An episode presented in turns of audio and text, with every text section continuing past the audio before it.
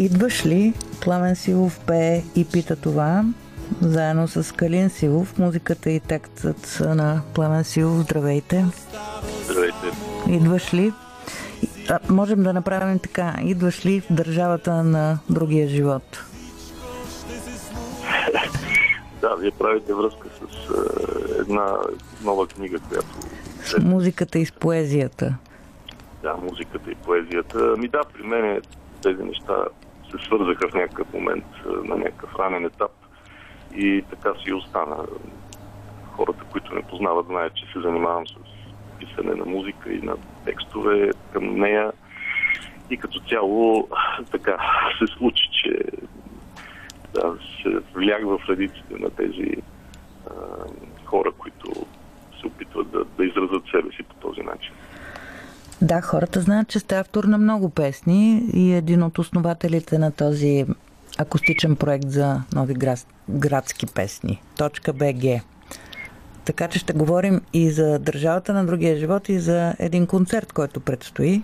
За кое първо?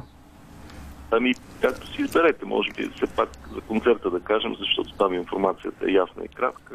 На 5 май, това се пада светли четвъртък, светлата седмица, ще се срещнем с нашите приятели в студио 5 в НДК от 6.30, един концерт задушевен, китари, гласове, всичко това, което хората знаят като групата .bg и музиката, която правим, където поезията всъщност е водеща и където всички песни са авторски.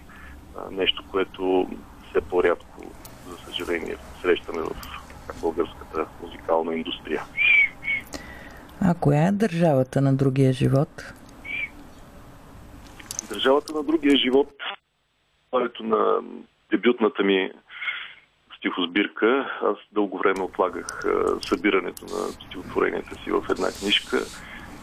Държавата на другия живот е едно от стихотворенията, което е включено в нея.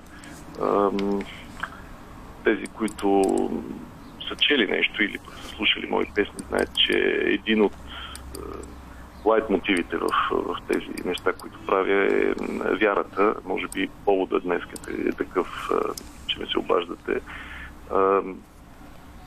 Държавата на другия живот, това е, това е там, на където сме се запътили всички. Реалността отвъд видимата реалност, където всъщност е истинския ни живот. Мястото, където ни очаква нашия Спасител, нашия Господ, там където всички сълзи ще бъдат изтрити, всички мъки ще бъдат утешени и ще намерим най-после отговор на всичките си въпроси. А този тук живот, как да го опишем? Този тук живот е, от нас зависи как ще, го, как ще го построим и как ще го възприемаме. Дали ще го възприемаме като е, място, където да удовлетворим всичките си пориви на, на страстите, на страстите в най-широк смисъл, е, на желанията си, на егото си, на, на това да се реализираме по начина, по който си представяме, че така, трябва и че светът иска от нас, или пък ще бъде място, където ще се научим да, да обичаме, защото всъщност основната ни мисия в този живот е тази.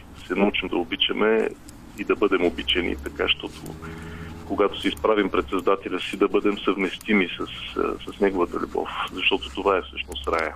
Да, да, намерим, да намерим любовта на правилното място. А защо така? Забравихме да се обичаме. Ами, не мисля, че сме забравили. Човек а, винаги носи в себе си тази жажда.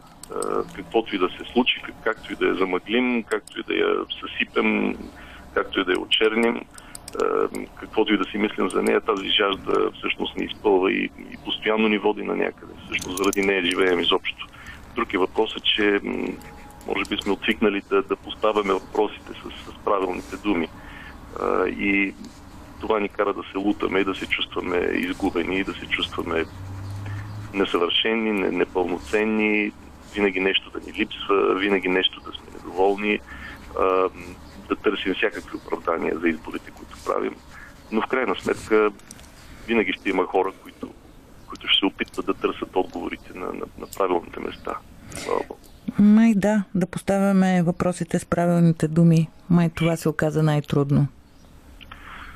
Ами, поне за мен отговор е в това, което, което ни е научила църквата, че въпросите си имат своята формулировка, която е най-близо до душата. И когато църквата говори за страсти, за грях, за прошка, за покаяние, тези думи незадължително са изтъркани и излезли от употреба. И ако се върнем назад, ако четем това, което хора са писали преди нас, хората как са го възприемали преди, мисля, че ще намерим правилния начин и правилното разковниче, за да можем да, да си ги зададем и ние за да, и за да им отговорим, както поколенията преди нас. Разбира се, с оглед на това, че човечеството се развива, върви на някъде. Отговорите могат да излязат с различни думи, могат да излязат с различна музика, ако щете. Тоест, с оглед на културата, в която сме поставени, те могат да имат различна окраска, но същината им е една и съща, винаги, през всички векове. Страсти, грях, прошка, а надежда? Надежда, вяра, любов, всички тези понятия, които циркулират така, прекалено, може би, като клишета, всъщност те си имат много сериозно съдържание, много плътно съдържание. Само, че тази плътност малко се е развъплатила в, в нашия живот и се изисква усилие. Не знам дали това усилие е по-голямо от това, което е било необходимо преди. Но не знам, Господ не ни дава по-големи бремена от тези, които можем да понесем, така че не мисля, че сме загубили, че сме загубили светлината и, и смисъла и, способността да се, да се върнем там, откъдето сме тръгнали. Усилие е думата, да се научим, казахте, да обичаме, т.е. воля все пак трябва за да се ами, има, една, има един такъв израз в Евангелието, че Царството Божие насилници го грабят. То така малко странно звучи. нали, хората си представят някакви разбойници, които едва ли не влизат в Царството Божие.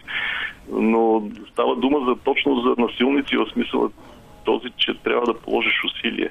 Че всек, всяко едно човешко възвишение изисква някакво усилие. Когато се опитваме да научим чужд език, ние полагаме усилия, не очакваме езика да се променя спрямо нас. Като учим английски, учим граматиката, учим думите, не очакваме английския да се нагоди към българския. Ние се нагаждаме към него. Така и църквата има свой език, към който ние трябва да се приспособим. И това не, нямам предвид църковно-славянски език, имам предвид езика точно на дълбокия смисъл, на дълбоките смисли на, на, на понятията, на, на истинската изначална същност на, на, тези, на тези основни понятия, които става дума. В търсенето на смисъла и днешния ден, благодаря ви, че намерихте време и за нас. Желая успех на концерта, желая успех на стихосбирката Държавата на другия живот и на всички проекти от тук нататък на Пламен Сивов.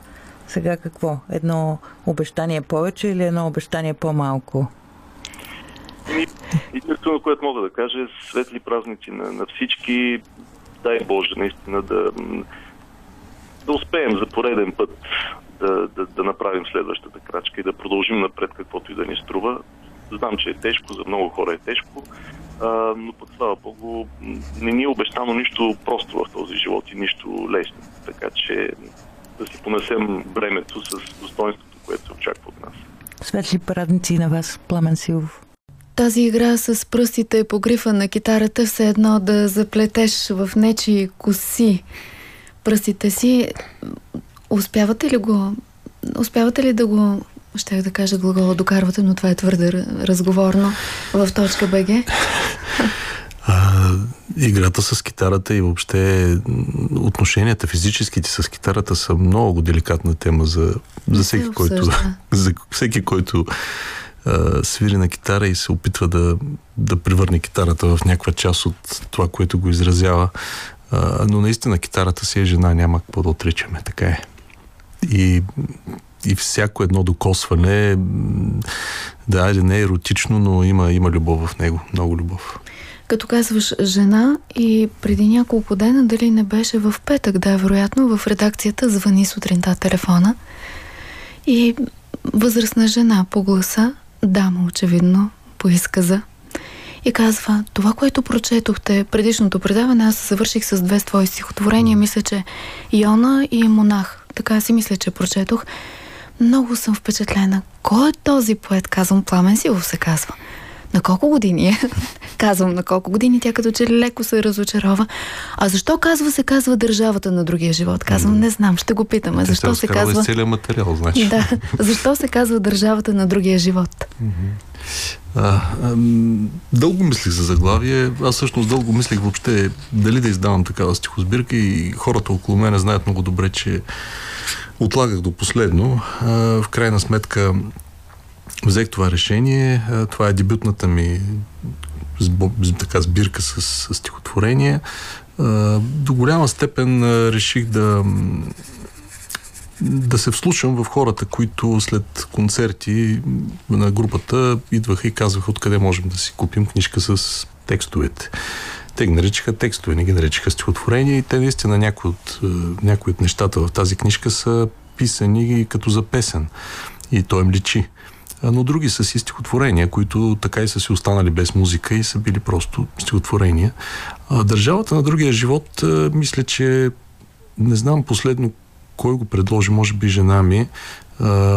имаше няколко варианта, но в крайна сметка избрах този, защото по някакъв начин определя голяма част от поезията ми е насочена към, към отвъдното, към това, което е неназовимото, към към рая, към представата ни за, за другия свят, за другия живот, за това, което отвъд реалността.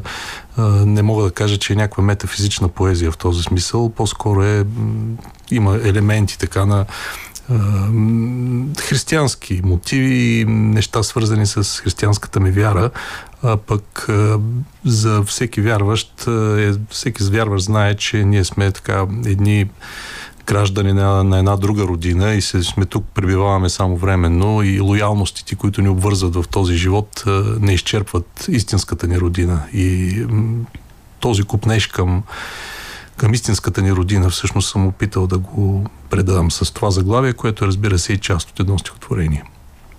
Като каза е отвъдното, разгърнала съм, не съм разгърнала, а гърба на книгата, поезията на Пламен Сивов звучи пише поетът Николай Милчев и едновременно с това много и отива тишината. Може би звуци от тишина е едно от верните определения. Това са стихотворения и от сам, и от татък. Те са едновременно зрими и релефни, безплътни и невидими. Значенията тук сменят своите роли и думите оживяват в различни превъплъщения. Спокойно и овладяна, тази музика от метафори тръгва от сърцето и отива много далеч. Николай Милчев Държавата на другия живот. Първа, кни... Първа книга изобщо. Първа, да. Пламен Сивов. На стари години. Пламен не, не дай така. На стари години. И обикновено поетите дебютират малко по-рано. Разбира се, това не е правило някакво за, така законово установено, но а, обикновено се дебютира с а, малки като обем книжки, тематично подбрани, изключително прецизно подбрани. А, наистина, обикновено, а, така, понеже аз пиша отдавна, всъщност аз не пиша от, отскоро, а, така че логично би било да издам, ако съм искал да издавам, много по-рано някакви неща, но да, така или иначе сега издавам по-голяма като обем книжка, която всъщност представя и стихотворения, които са писани по-отдавна. И всъщност сега човек като ги чете, може да види кои са по-ранни, кои са по-късни. Слава Богу, че има такова, такава разлика вътрешна, защото това предполага някакъв вид път, който мисля, че съм извървял. Но, но да, книжката е вече факт и премиерата е, както мисля спомена в началото, в понеделник от 7 часа в зала 4 на НДК. Каза, може да си проличи по кое личи, кои са по-отдавнашни и кои са сегашни? Ми, мисля, че по-старите са малко по-възторжени, е, по-новите са по, по-отстранени, по, надявам се, по-овладяни. Е, нормално е по-младото писане, писането от по-млад човек е, да е по-емоционално наситено, може би не толкова усъвършенствано или аз как да го кажа. А, мисля, че е нормално за, за, за младия човек да пише по-неуверено. И аз сега си ги виждам по този начин нещата, но в същото време не се колебах да ги оставя, защото а, човек иска да се представи в някаква пълнота, колкото и тази пълнота да не говори само хубави неща за него, но такъв съм бил тогава, така съм писал и така съм ги оставил. По същия начин, може би след 10 години ще гледам на нещата, които пиша сега, по друг, по друг начин ще ги възприемам. Но според мен книгата дава някаква представа за, за мен като, като човек, който пише. Не мога да се нарека поет или нещо от, от сорта. Мисля, че поети стават вече тия, които са си отишли, както ти каза преди малко за Ивайло Иванов. Трябва да отпадне човека, защото когато го познаваш, прекалено много се влияеш от личността. Когато стане само да говориш с текста, тогава вече се, се проличава кой какъв е и, и какъв етикет може да му се сложи. А, това, което съм направил е някакъв опит да споделя това, което ми е вълнувало през тези години, това, което се е превърнало в песни. А, някои от тези песни се харесват, знам, защото имат хора, които идват да ги слушат, които си купуват дисковете, които споделят, че ги харесват. И заради тях реших да, да ги улесня, да кажем така, и да, да могат да ги, да ги четат и в книжка. Мисля, че, мисля, че се получи в, в общи линии се получи. Толкова хубави са фотографиите, всичките са черно-бели, че да. съжалявам, че са толкова малко. Ами можеш и още, ме то ще да стане албум. Аз, да. аз самия обичам да снимам, а тук има и мои фотографии и на жена ми, и на дъщеря ми. Така че малко стана семейна, семейна книжка, а, но се радвам, че, че така се получи, че те се включиха. Илиана Александрова, съпругата ми, тя и редактира самата стилосбирка. Uh, абсолютно задължително е според мен да се редактира от външен човек, особено поезия. И се радвам, че, че тя го направи и аз съм много доволен от това, което се получи. На тази снимка жената, която се връща този а, това е отдел. дъщеря ми. Да, тя, това е макар че дори не е профил, е, е почти в гръб. Да, но да. така си приличате. Еми, ето. Да, дори в гръб си личи. Пламен Силов гостува на Нощен хоризонт, държавата на другия живот. Да ни прочетеш нещо ти?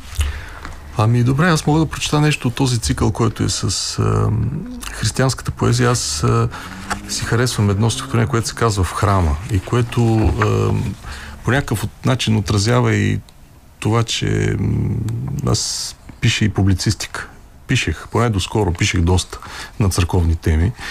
Скоро не съм писал, но в публицистиката знаеш, че човек се хваща да пише, като се настърви от нещо, когато се раздразни от нещо, когато се ядоса от нещо. Много рядко така позитивни пореви. То тогава можеш и манастирското шушукане. Еми може, да, но ето, нека да е в храма, че е по-кратичко. в храма. Отесняха ми всички пророчества. Олющи се всяко анти. Ритуално прерязвам вени с две пълни пазарски чанти. Спирам се в храма, където даже полумракът свети. Въгъла гният на купчина безплатни нови завети. Под купола и родив гълъб се смее, измамно дрънкат вериги честни.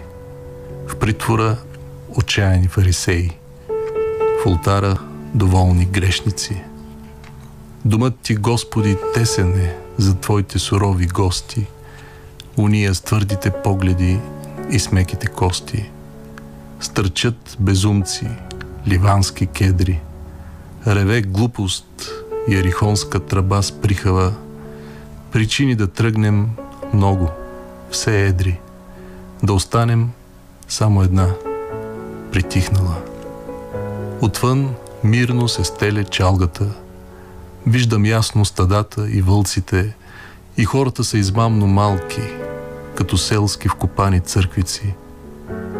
По улици сумни ъгли, в колите си здраво впрегнати, децата ти скитат се, Господи, щастливи и непотребни. Клисър учтиво ме пъди от храма, на пода на елоново стене чантата, пушат свещи, врата се захлопва, въздъхвам и жертвам плантата.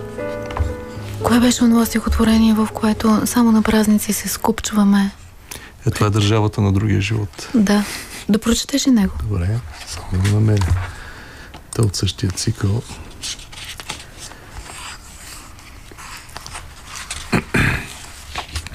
Двойно гражданство се казва. Държавата на другия живот невидимо и кротко съществува през девет океана за преплуване и през един задирене на брод. До нея се достига за столетия или за колкото да коленичиш. Там всички думи идват от обичане. Там стрелят само с водни пистолети. И светло е, и няма ясна граница между това да полетиш или да тръгнеш, между купнежа по море или по хълмове, между следите на стопани и на странници. Пресичаш бездната, надясно покрай парка, към изворчето после се обръщаш и стигаш до Йоановата къща. Нататък са Лука, Матей и Марко. Радостта се стича от Лука, децата с нея плискат се и кихат. Тук учените спорят в стихове. Поезията е най-точната наука. Дворовете, саксиите с люляк. Един човек по слънчев лъч се връща. Тук новината винаги е същата за онзи някой, който ни възлюби. Охаят вздрача топлите комини на всички горски билки едновременно. Небето тук с нас е бременно, животът ни на сън докато мине. Родилната му пот се стича леко, единствената разрешена пот в държавата на другия живот, в родината на мъртвите поети. И вярваме в отвъдната страна, ловим вълните й, но радиото крием, а тя е тук, отвъдните сме ние, и всъщност има прошка в това. По празник скупчваме се за печат и вход в църквите, небесните посолства, за хляб и вино, виза и охолство в държавата на другия живот. Познаваме Пламен Сивов като публицист и издател Барт. Сега се срещаме с него и като поет. Заключени в страниците на книга, песните му се успокояват, крилата им се прибират и вече можем да се зарадваме на самите думи. Писателят Деян Енев за книгата Държавата на другия живот от Пламен Сивов, наш гост тази нощ. Песен ще слушаме по твой текст. Песента, коя избрахме да бъде от албума Август? Пред лято от албума Август на точка БГ.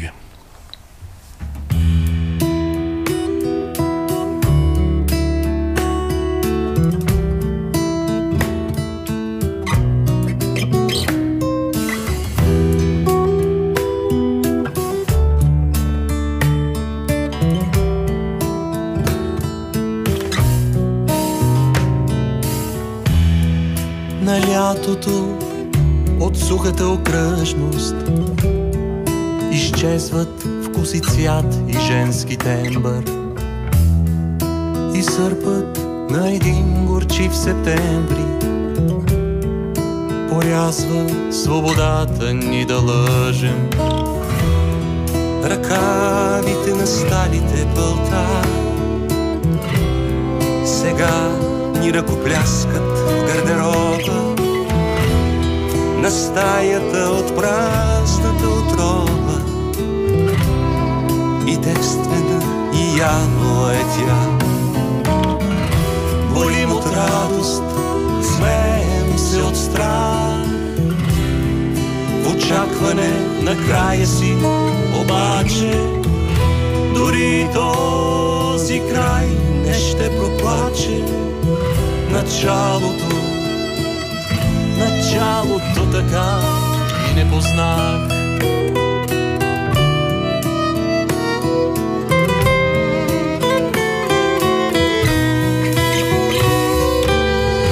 Къде ще спрем и колко ще спасим от спомена за устни и за ласки? Щом утре недоказаното щастие с последните си думи заличим.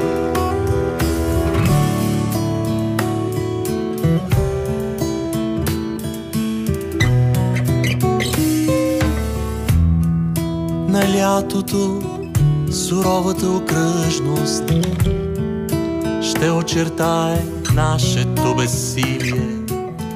Септември само кротко и унило ще гледа как безпаметно се лъжем. Септември само кротко и унило ще гледа как безпаметно се лъже. Къде ще спрем и колко ще спасим от спомена за устни и за ласки. Щом утре недоказаното щастие с последните си думи заличи. С последните си думи, с последните си думи заличи.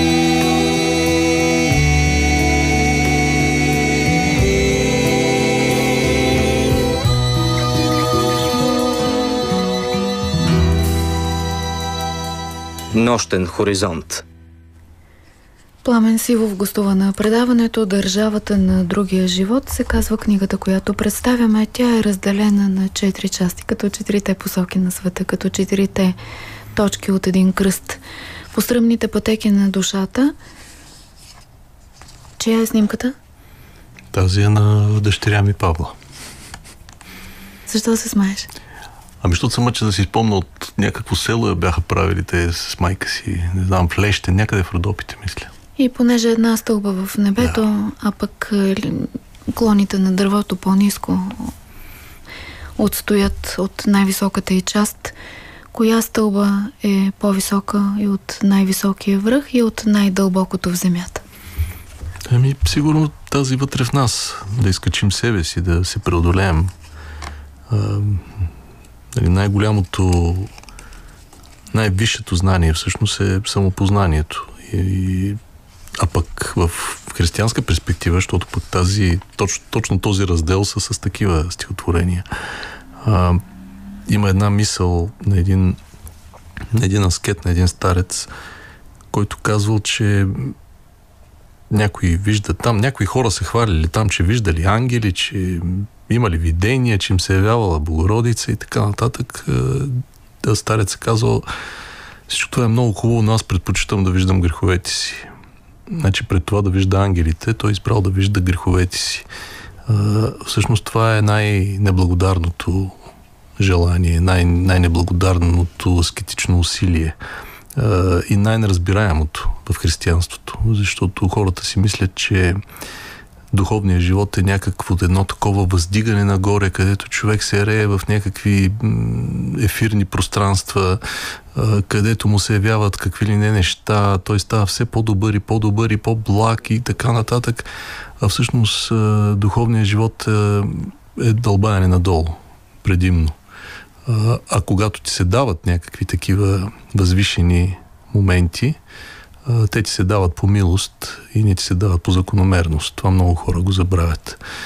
Дават ти се по милост, бързо ти се отнемат, също така по милост, за да не се главозамаеш.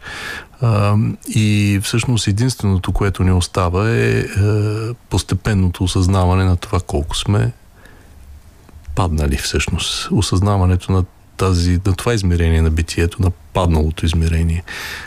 И всъщност някои от стихотворенията ми, мисля, че се опитвам да, да очертая точно тази страна и това мое разбиране за, за нещата.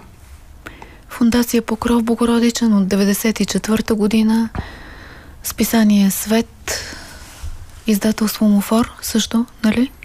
Да, да. Да. Как, как се появи тази вяра? Откъде дойде? Ами, аз не знам дали нали, всичко, което изброи фундацията, списанието, издателството и така нататък. Това са външните измерения на, на, на това, което правя, но и да не ги правих тях, да правих нещо друго. Нали, вярата си, е, вярата си е вяра. Човек може да бъде всякакъв и да работи всякакви неща. Просто тогава се случи така, че избрах, а, избрах тези форми, избрах да правя тези неща, по някакъв начин да, да свържа живота си и попрището си с една кауза, която е извън мен самия. Това е, може би, нещото, което беше най-важният избор в живота ми. И даже, може би, не толкова това, че е свързано с вярата ми, разбира се, но това, че в някакъв момент човек избира дали дали от сега нататък ще работи за себе си, за собственото си благосъстояние или това някакси ще отиде на второ място и, и усилията му ще се съсредоточат по-скоро в някаква кауза, която вярва. А, има много колеги в а, този нестопански сектор, а, които, които може би ще ме разберат по-добре, защото това поприще в повечето случаи така, е изключително неблагодарно по отношение на социална реализация, финансова и така нататък. Но пък от друга страна усещането, че участваш в някаква промяна, че си част от, част от тази промяна, че си някакъв най да не е фактор, но някакъв агент на тази промяна е наистина това, което всъщност осмисля избора ти по-нататък. А когато пък и го съчетаеш и с, и с такова важно за, за човека нещо като вярата, наистина мога да кажа сега, че ако се върна пак назад, би го направил по същия начин. А как дойде вярата? При всеки идва по различен начин. При мен дойде вече на зряла възраст. Аз не съм възпитан в, в такива традиции, в такъв дух. В нашето семейство никога не е ставало дума за тези неща. И стигнах до вярата като вече зрял човек, сравнително млад, но все пак в пълно съзнание, с четене, с срещи, с размисля... размишляване, с, може би с поезия, с едно усещане за някаква пределна тайна на света. Нещо, което мисля, че за първ път започнах да усещам, когато когато четях фантастика, когато гледах към небето, когато малък говорим за ученик, първите ми сънища, които съм запомнил, са все такива, как нещо в небето мърда, как някакви звезди се нареждат в някакви странни конфигурации, как всичко говори за нещо, нещо, което не разбираме в ежедневния живот, но то е там, че то е там и, и, и, и всъщност то е истинското. Ние сме някакво отражение. А, и всъщност постепенно това усещане човек може би го губи мисля, че всяко дете го носи това удивление от света. А, то е първично, то е абсолютно базисно. А, според мен там е и корена и въобще на идеята за щастие, защото щастието без удивление, според мен, е, не, не е възможно. А, и ако успее човек да го съхрани, а, рано или късно стига до а, религиозния въпрос. Може да не стигне до отговора, но стига до въпроса. И аз мога да кажа за себе си, че да, стигнах и до въпроса, стигнах и до отговора, такъв какъвто аз го избрах или по-скоро той мене ме избра. И оттам нататък нещата си поеха вече в своите пътеки. Шест минути преди един. Време колкото да прочетеш старата къща заради странника с поглед зелен и след това последния пророк. И след това пък, след последния пророк, ще го чуем как звучи като стихотворение и как звучи като песен. Съвсем различно едно от друго. Старата къща или старата църква? Старата къща на 28 страница. Добре. Това е наистина много старо стихотворение. М- наистина много старо. Старата къща. Кога ли го срещнах? Къде ли? Не помня. Може би винаги бил е с мен. Но ето ни двама край огъня. Аз срещу странника с поглед зелен. В старата къща добре ни посреща, черпи ни с мирис на старо дърво. Казва ни, всичко от минало днес е неважно, всичко неважно е вече било. Вечери, утрини, спряло е времето, като куче заспало пред прага, не гледа към нас – Пием от чашите съмнителна вечност, зеленокият странник и аз. После в Иерусалим нещо се случи. Завесата в храма на две се раздра, някой простена и срещна смъртта си. В земята попиха капки кръв и вода. Въглен ли трепна в онази жарава, гръм ли невидим ни посети, как неусетно на пламък дърво се отдава, как се отдайно в пламък дървото гори. Къщата пламна, като ерес на клада, на филм романтичен, бездарен финал. Още помня зеления, страшния поглед сред жаравата, как ли бе оцелял. Утрото идва по-детски усмихнато, мята слънчеви зайчета в черния прах, но димът пази топъл среднощния спомен на тежалото мора и прояден от грях, моят грях, той се вие нагоре, нагоре, носи тайните скрити зад сълзи и срам. Как ли тъжно люти в очите на Бога, моето дяволско миро, моят антитамян. И последният пророк на 24-та?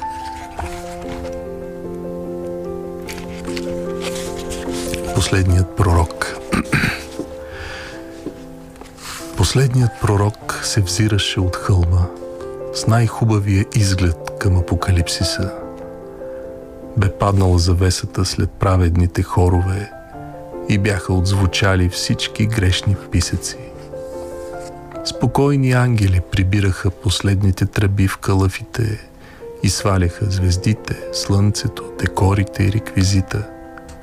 Пустееше светът, блестеше светъл прах по ъглите, далече в ниското димяха дяволът и цялата му свита. Пророкът душеше пространството, нелеп изобличител, но в ноздрите му биеше горчива, вездесъща пепел – не бе останало какво да се осъжда и предрича, защото краят бе дошъл на всеки грях, дори на всяка добродетел. В очите мътна пот изби, неопростена стара влага. Последната сълза в света бе съдено да бъде ледена. Последният пророк яздъвка вместо прошка блага. Намръщи се в лицето на Христа – и тръгна към гиената.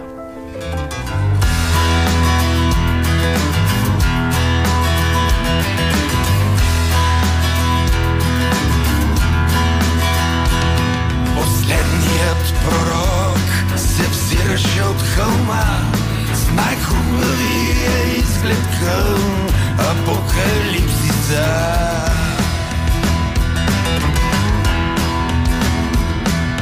паднала завесата след праведните хорове и бяха отзвучали всички грешни писъци.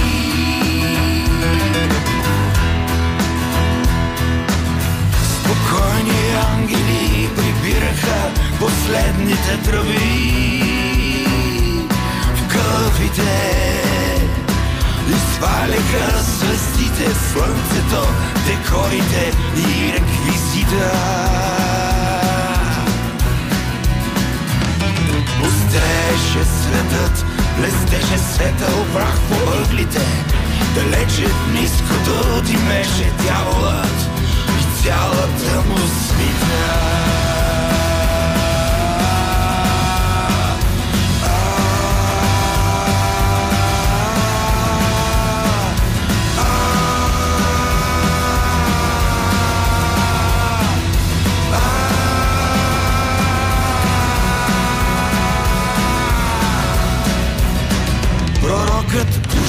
Пространството. Нелеп и Но в нострите му беше горчива Везде съща пепел. Не бе останало какво да се осъжда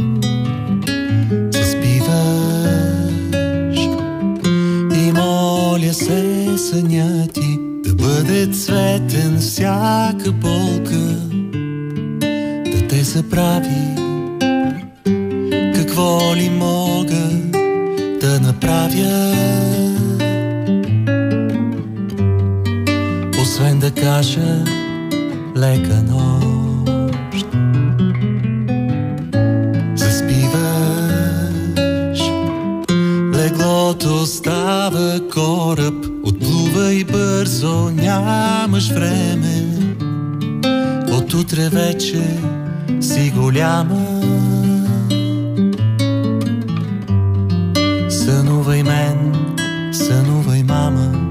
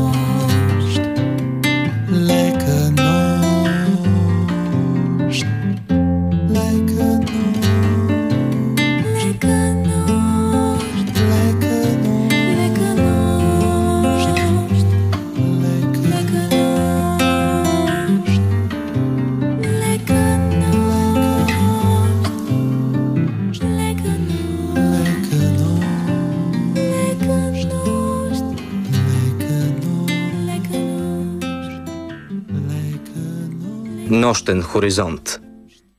На предаването гостува Пламен Сивов с първата своя книга «Държавата на другия живот».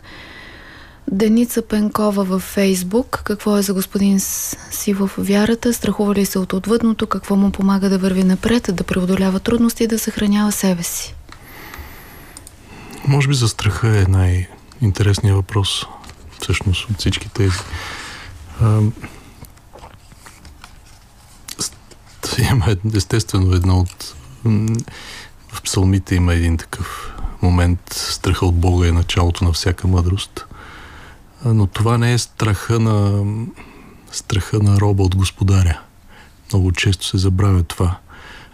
Това не е страха на на унижения човек от някаква висша сила, още повече абстрактна и а, безлична. А, всъщност в християнството страха от Бога след въплъщението на Христос може да има само един смисъл и то е да се страхуваш да не обидиш този, който те е възлюбил. Да не обидиш любовта на Бога. Да не я засегнеш по някакъв начин. И това е един страх, който се изгражда постепенно. Той, не е, той не е панически.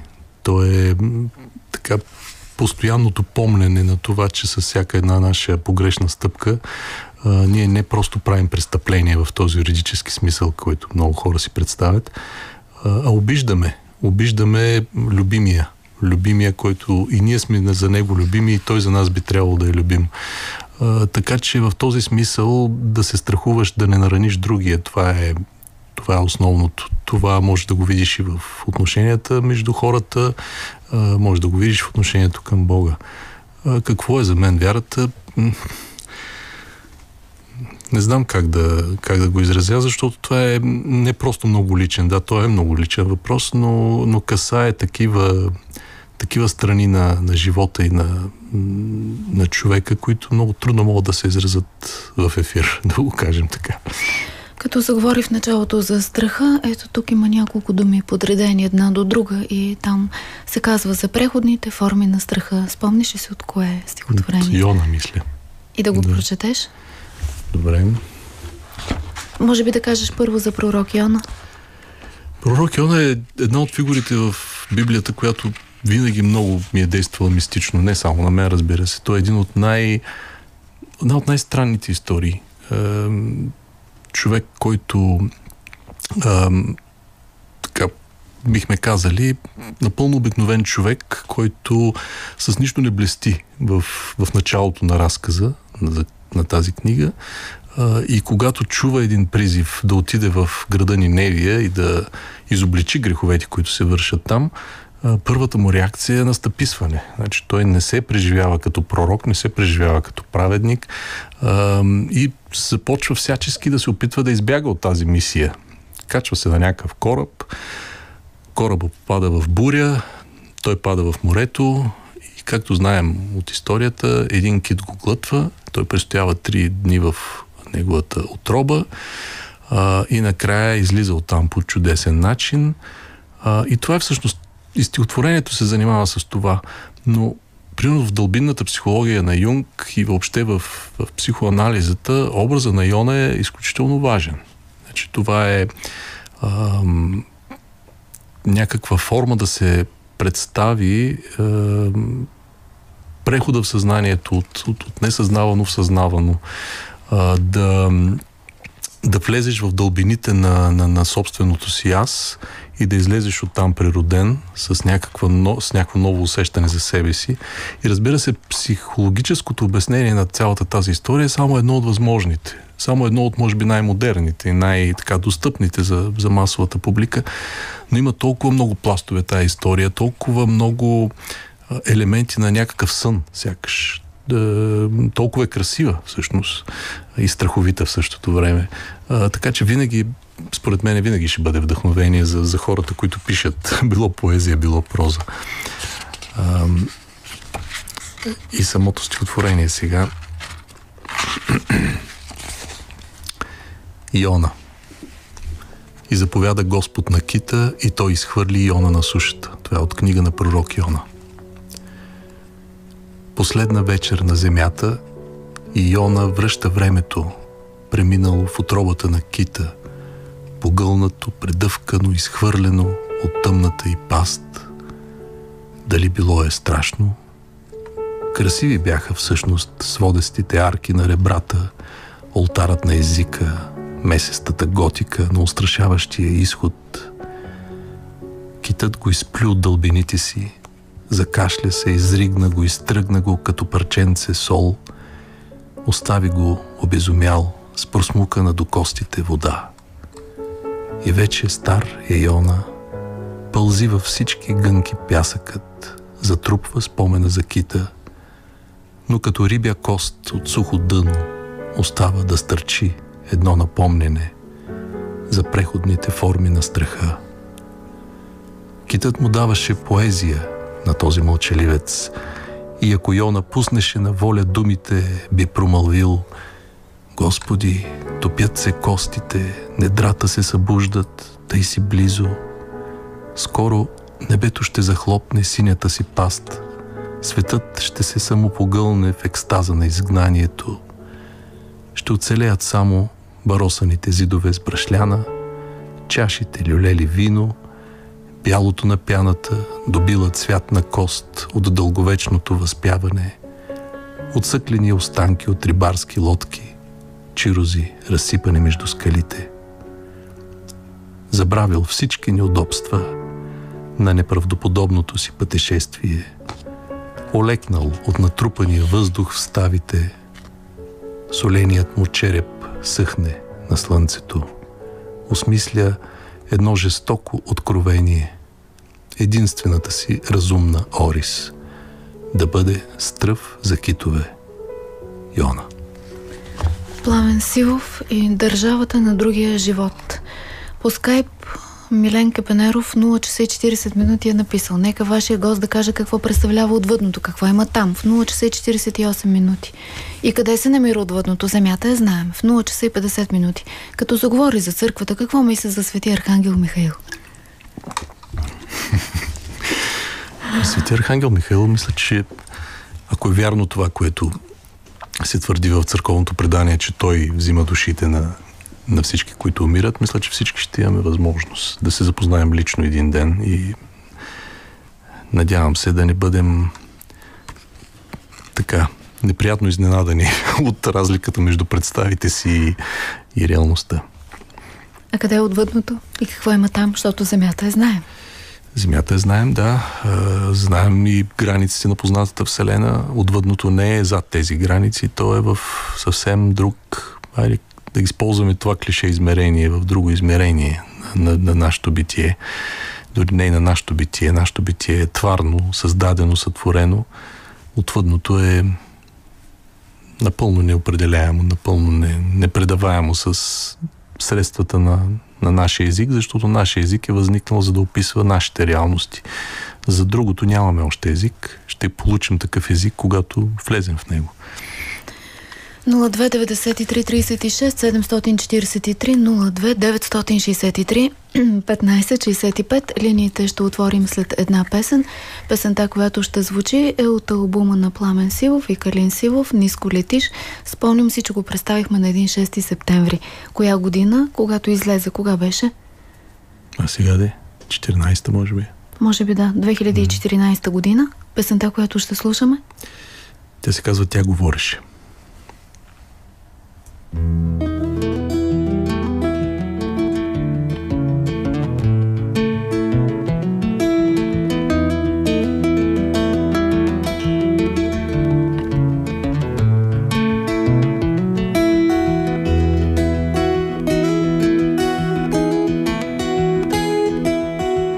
Тя говореше дълго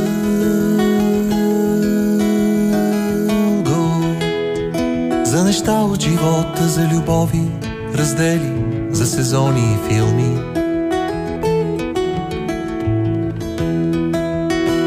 Натъжи се когато и казах оставам Но все пак се усмихна и преглътна сълзите. Кой ли чакал е друго, бяхме вече пораснали, скрили в пазвите своите истински драми. Тя говореше дълго извън тяха минутите ясно, до безкрай, до тъга и до ранно здрачаване. После паднахме както се пада в рая. Тя подаде ми ябълка, аз уморен я захапах. И зачакахме прошката, всеки по своя си начин. Коленичи мъжът, а до него приседна жената.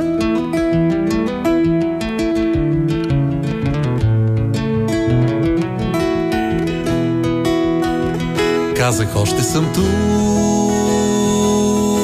погледни ме през топлия хребет на познатото рамо и подай ми душата. Вече чувам приспивната песен на времето и ме вика в пръста мълчаливото да на тревата. В рисолена година под капака на нашето слънце Дремят тихи грачета под купола златен И догарят коси, колене и мълчание звънки И отихват ръце, побелели от чакане. Но изтръгва се вик някой ден от гърдите ни болни От гърди на пушачи, на билки или шеи И след всичко, което за тебе не бях И след всичко, което запомних Пак ще кажа, оставам. Пак ще кажа, обичам те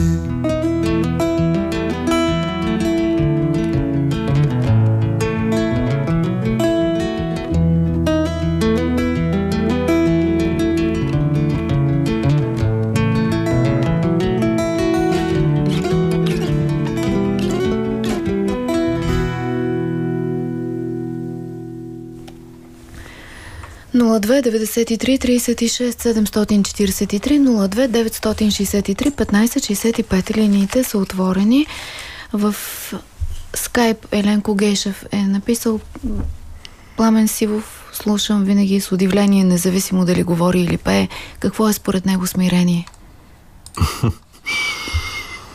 Още една от тези думи, които в ежедневната употреба на нашия век са загубили автентичното си значение. Смирение сега се е превърнало в някакво клише, което е познато от холивудските филми във вид на някакви покрити с зебло хора, които се влачат по някакви тъмни коридори, едва ли не чуваш тракане на вериги и самобичуване. Или пък означава някакъв вид фалшиво лицемерие. Смирението всъщност е една обща нагласа на цялото човешко същество, на човек, който осъзнава собственото си място в иерархията на нещата. Когато осъзнаеш своята тленност, своята смъртност, своята зависимост, е, своята крехкост, е, както се сещате от Михаил Булгаков, е, не е просто проблема, че сме смъртни, а че сме внезапно смъртни. Когато осъзнаеш всички, всички тези неща, гордостта, човешкото его, всички тези неща, които са движещи в нашата култура и в нашия свят, а, отпадат от само себе си. И смирението се превръща в едно естествено състояние на реализъм. То е реалистична оценка. То няма емоционална окраска, свързано с някакво а, постоянно биене на главата в, в земята и окайване или самоокайване. А, то, е, то е просто трезвост, реалистична трезвост.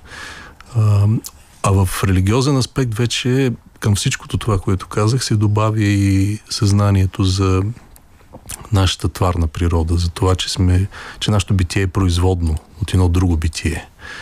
А, че всичко, което имаме, всичко, което сме, всяки наш миг, всеки наш дъх, вдишване и издишване, дължим на един друг източник, който е извън нас самите.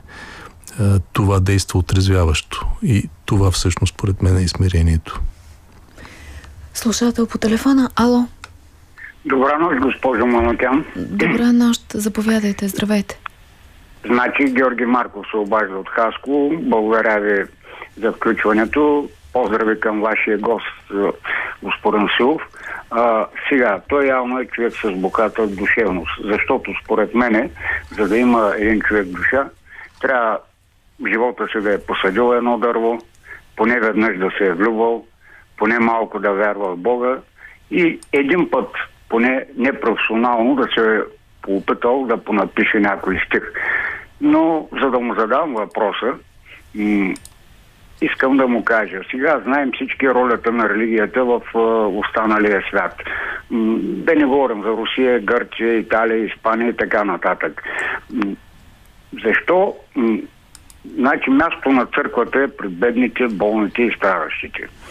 А, Аз имам чувство, че нашата църква е абдикирала от всичко, защото в тия бедствия, които се случиха напоследък в България, аз не видях поне един свещеник да отида там, може би греша, нали, може би не съм гледал достатъчно добре, но м- мисля, че Светия Синод, вместо да се кичи с скъпи коли, скъпи часовници, м- а църквата в България е втора по мощ финансова след държавата, мисля, че би трябвало някакси да помогне на тия хора.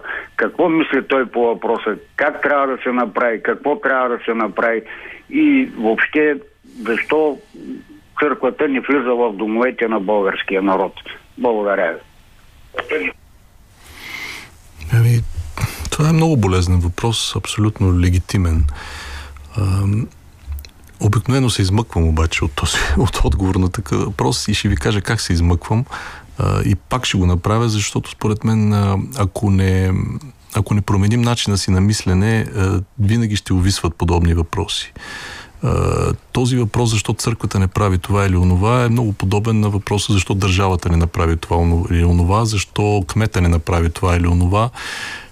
И такива въпроси, примерно когато отправим към кмета, когато пред блока ни има изхвърлени кофички кисело мляко и казваме къде е държавата, къде е кмета, тотално ни освобождава от необходимостта да поемем отговорност и да си кажем защо ги изхвърлихме тези кофички и не може ли да слезем ние да си изчистим. А, всъщност, църквата, когато я възприемаме като институция, като една от институциите в държавата, винаги ще можем да задаваме подобни въпроси.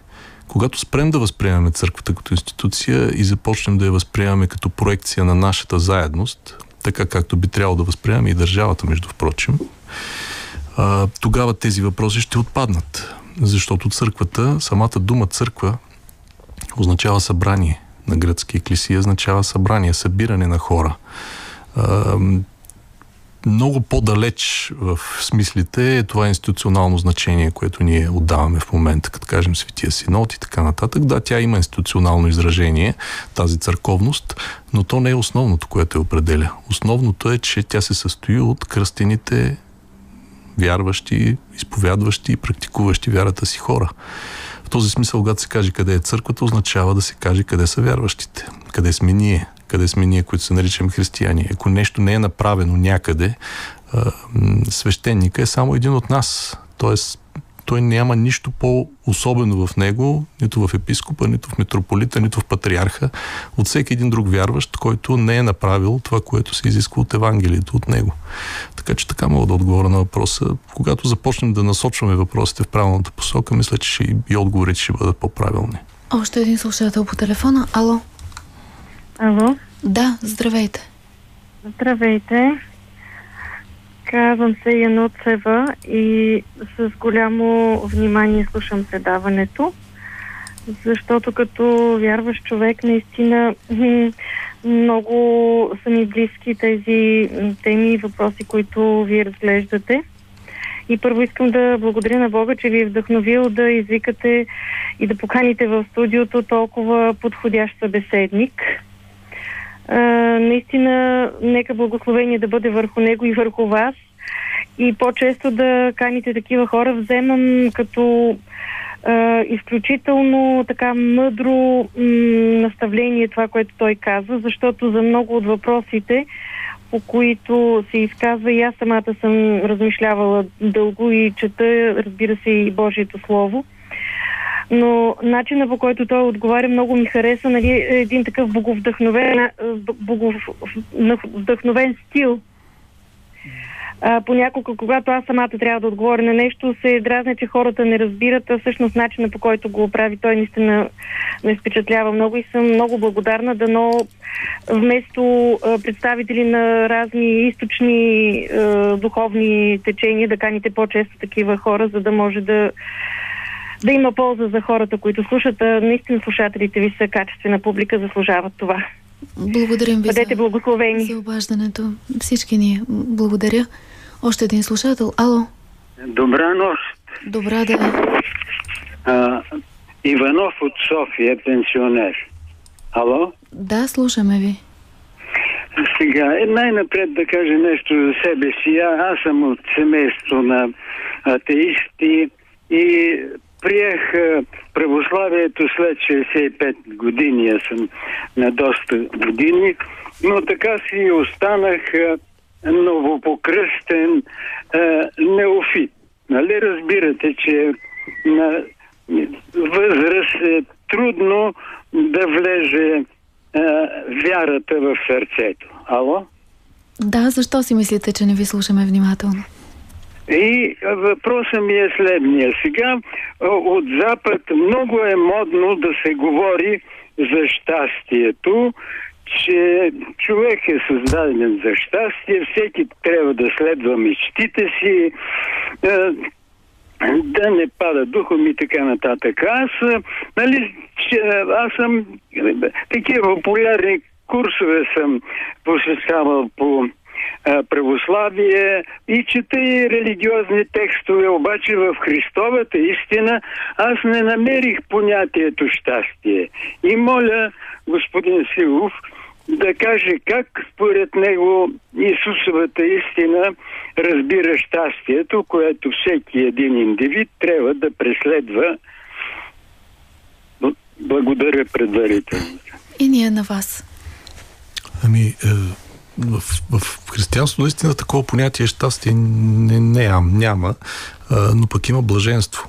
Има една проповед, както знаете, на, на планината на Христос, където той изборява различните видове блаженства. Сега с известно уклончево, с известно окръгление, можем да кажем, че понятието за блаженство отразява в някакъв смисъл и, и така понятието за щастие, което използваме ние.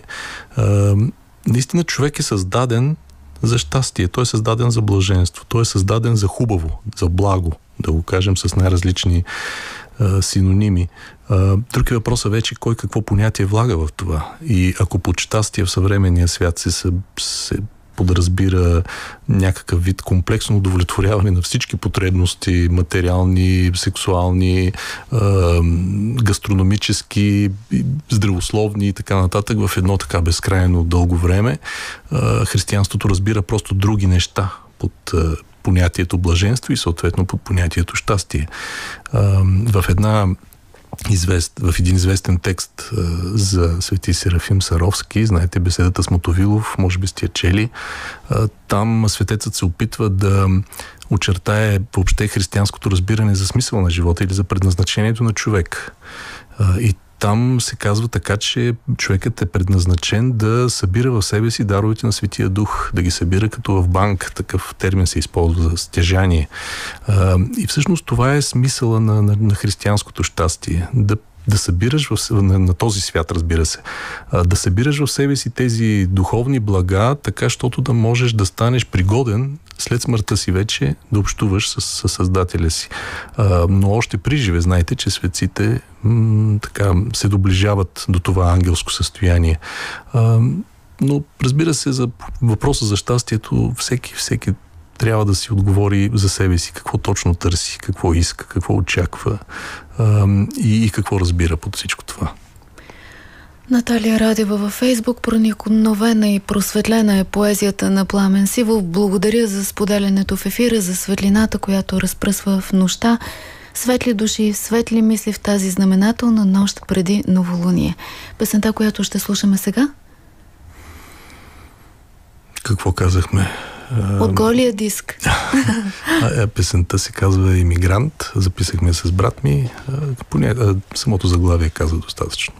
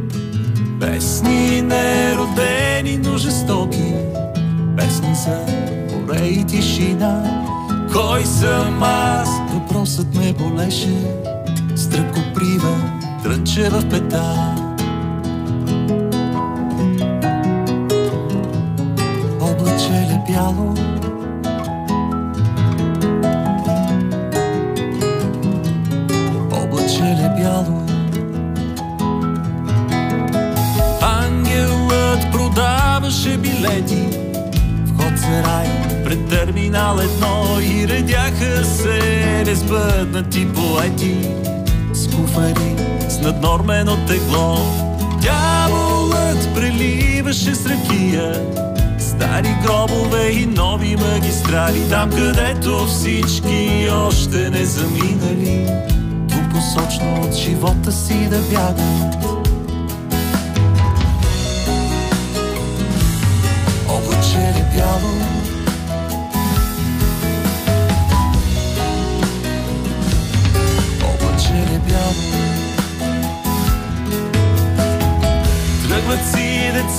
децата в редички, как мирише сигурно на младост и гората моя все така е хубава.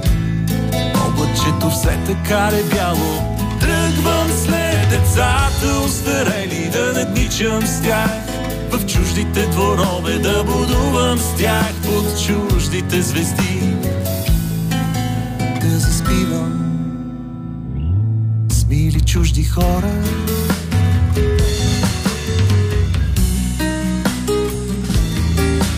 облачеле бяло.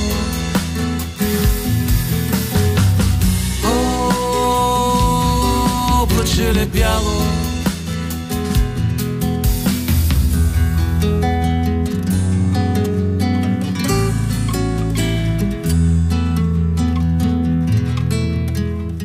Тръгвал съм поне хиляда пъти. Залези и сутрешна мъгла Гитарата, студените и струни Песните, които не изпях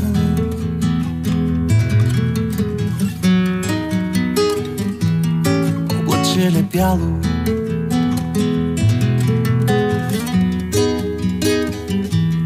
облачеле бяло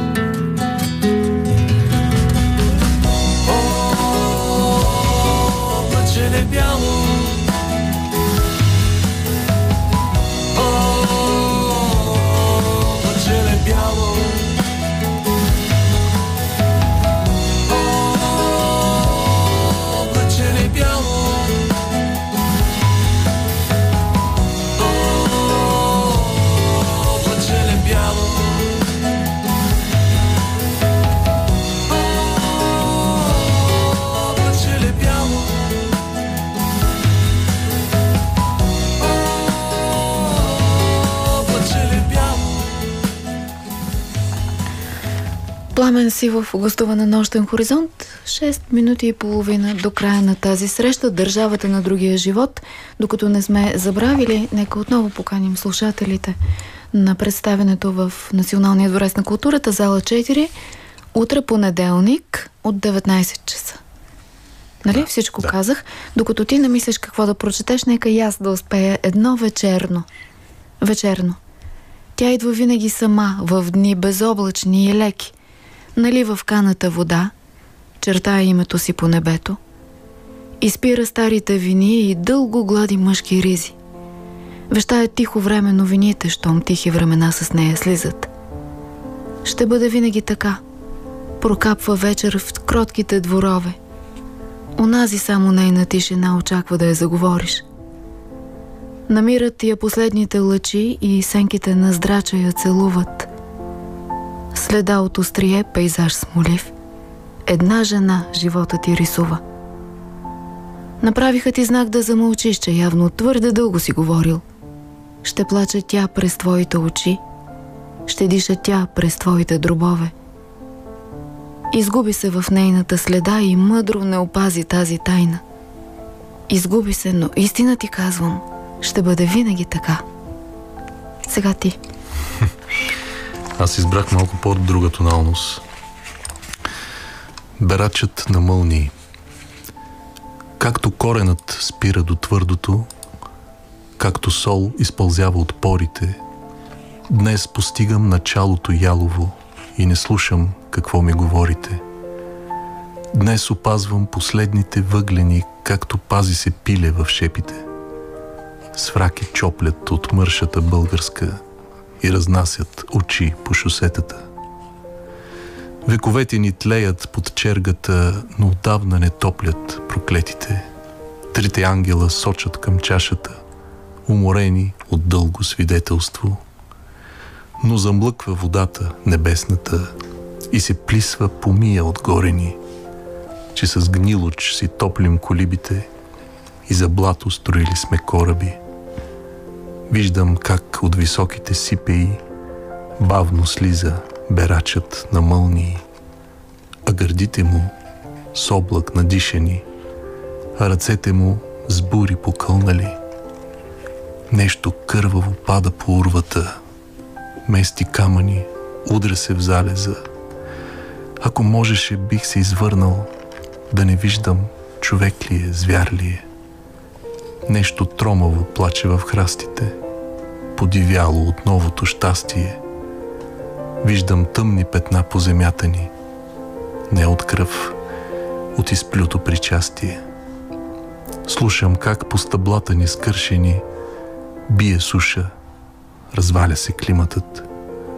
Ще посея очите си мъртвите, там, в живия гроб на родината. И едно стихотворение е също доста старо, което се казва Чумово. В студения мраморен разум на зимата пускам кървави жилки от лято, а в бъчви от дъб под чердаците шепни вино от сълзи проляти. Топли сънища дъхат над преспите и окичват с висулки черковното гробище. Опустяло е селото, като след погребение, и магаре в студения припек се пощи. Под снега, мълчалив като ялова булка, за нещата неведоми шепнат си мъртвите. Своите простички спомени нижат по коренищата и от скука гадаят на птиците стъпките. Виждам чумата с бялата нощница, как се мъкне и хлопа от порта на порта. Под камбаната старият поп я следи изпод вежди и извива молитва ли, вопъл ли. Падам ничком в нозете на утрото, като смъртник в нови църволи обуто и ридая с русата в той чумово село, където оправдани са грешните и наказани бедните духом. Може ли на 84-та страница последно стихотворение посрещане се казва то? Посрещане, да, пролетно. Една октава тишина, един априлски мек следобед. Дочувам първите пчели за лятото да си говорят. В часа, когато се рои и диша тежко светлината, и още зимата боли под връхчетата на тревата. Пролае куче, падне цвят от неспокойните дръвчета, а старото гнездо в тях събира слънчеви монети, с които да си купи пак перца и пух от нови птици, и песни, и притулен страх в нощта от котките стръвници, и нов живот да затопти в сламените му обятия. Сърце е старото гнездо. То днес усеща своето ято. Една октава тишина. Нататък пролет и безмълвие. А ятото, като човек, през облаците се припъва. Щастие е това, че ни се поднася духовна храна в този материален свят. Благодаря ви, Тони Радева ни е написала по скайп. И завършвам тази среща с няколко думи от Венцислав. От Венци. Венцислав Василев. За някои от нас поезията е нещо важно. Важно, защото може да даде много. Тя е това, което прави от точката сфера. Тази обемност със сигурност присъства в поезията на Пламен Сивов. Пламен Сивов и Държавата на другия живот, гости на Нощен хоризонт. Благодаря. Благодаря и аз. Каквото и да кажем ние, каквото и да сме видели или недовидели, то е плод на някакъв друг разум.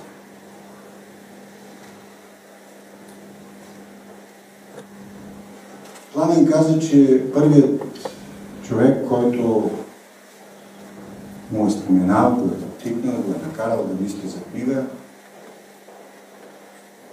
е изключителният големият български поет и бард Гриша Трифонов. Това е много важен знак. И то е много важен знак, защото Гриша Трифонов е един от малцината, които присъстваха продължават да присъстват със знака на неназидателното и ненравоучителното, което в немалка степен дадоха поетите с. Голямата опасност, от която се е измъкнал Пламен Силов и която е видял, че отсъства вероятно Гриша Трифонов е липсата на стремеж да получаваш чрез текста и китарата. А, той спомена, че аз също съм имал поглед върху определен момент от неговите намерения да прави поетична книга. И аз ще бъда съвършено откровен. Аз си представях тази негова първа книга по съвършено различна. И моите съвети бяха съвършено различни. Сега сме изправени пред първа книга, която по своя характер има и антологичен характер. Тя е от една страна първа книга, тя е от една страна избрана книга с избрано и тя е от друга страна книга, която кара ушите и сърцата на свикналите да я слушат заедно с музика, да я възприема и визуално. Това е много сложно уравнение. То се решава изключително трудно. Пламен малко ми, ми помогна много, като изброи цикли. Тази книга, според мен, съдържа 4 цикла, цикли и 3 отделни книги.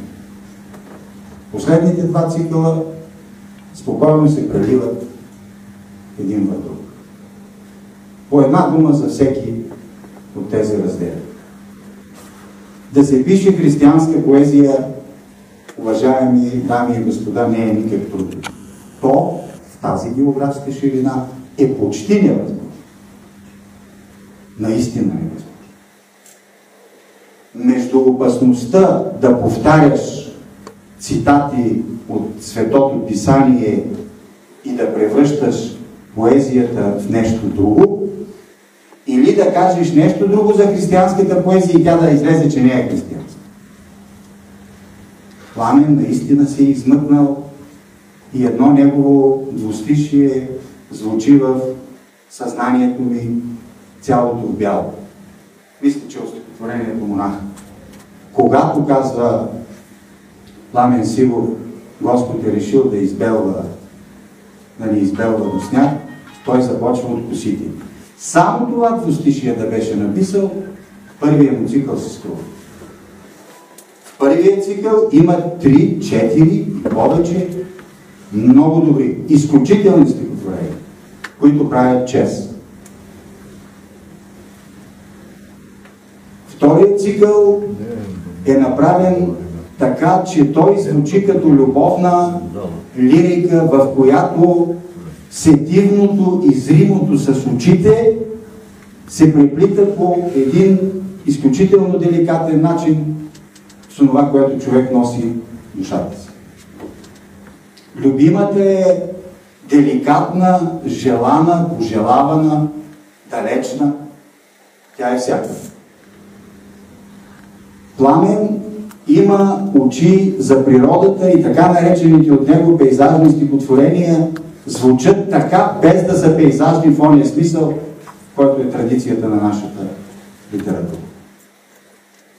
Последният цикъл, аз на Фонтан дъжда, между другото много красиво заглавие, като че ли заглавие за цяла стихосбирка, според мен се прелива, аз вече го казах, с трети.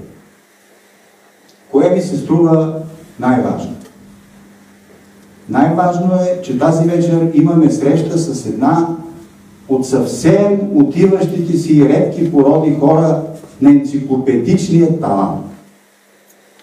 Преди да изляза си мислих да се пошегувам началото, че човек и талантливо да живее все някога стига до първа стихосбирка, но човек и талантливо да живее все някога решава кое в него ще наделее. При пламен наделява всичко едновременно. Аз много се радвам на тази книга.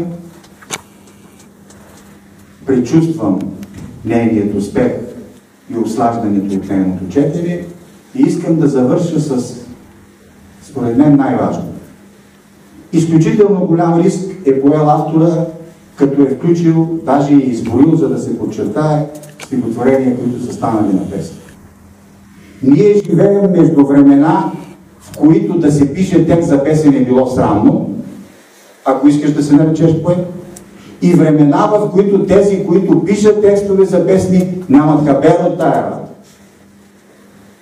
Няма въобще никакви текстове.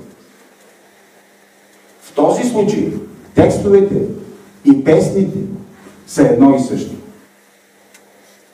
Те се чуват и звучат. Това е книга, която звучи и докато звучи, се чете. На добър час.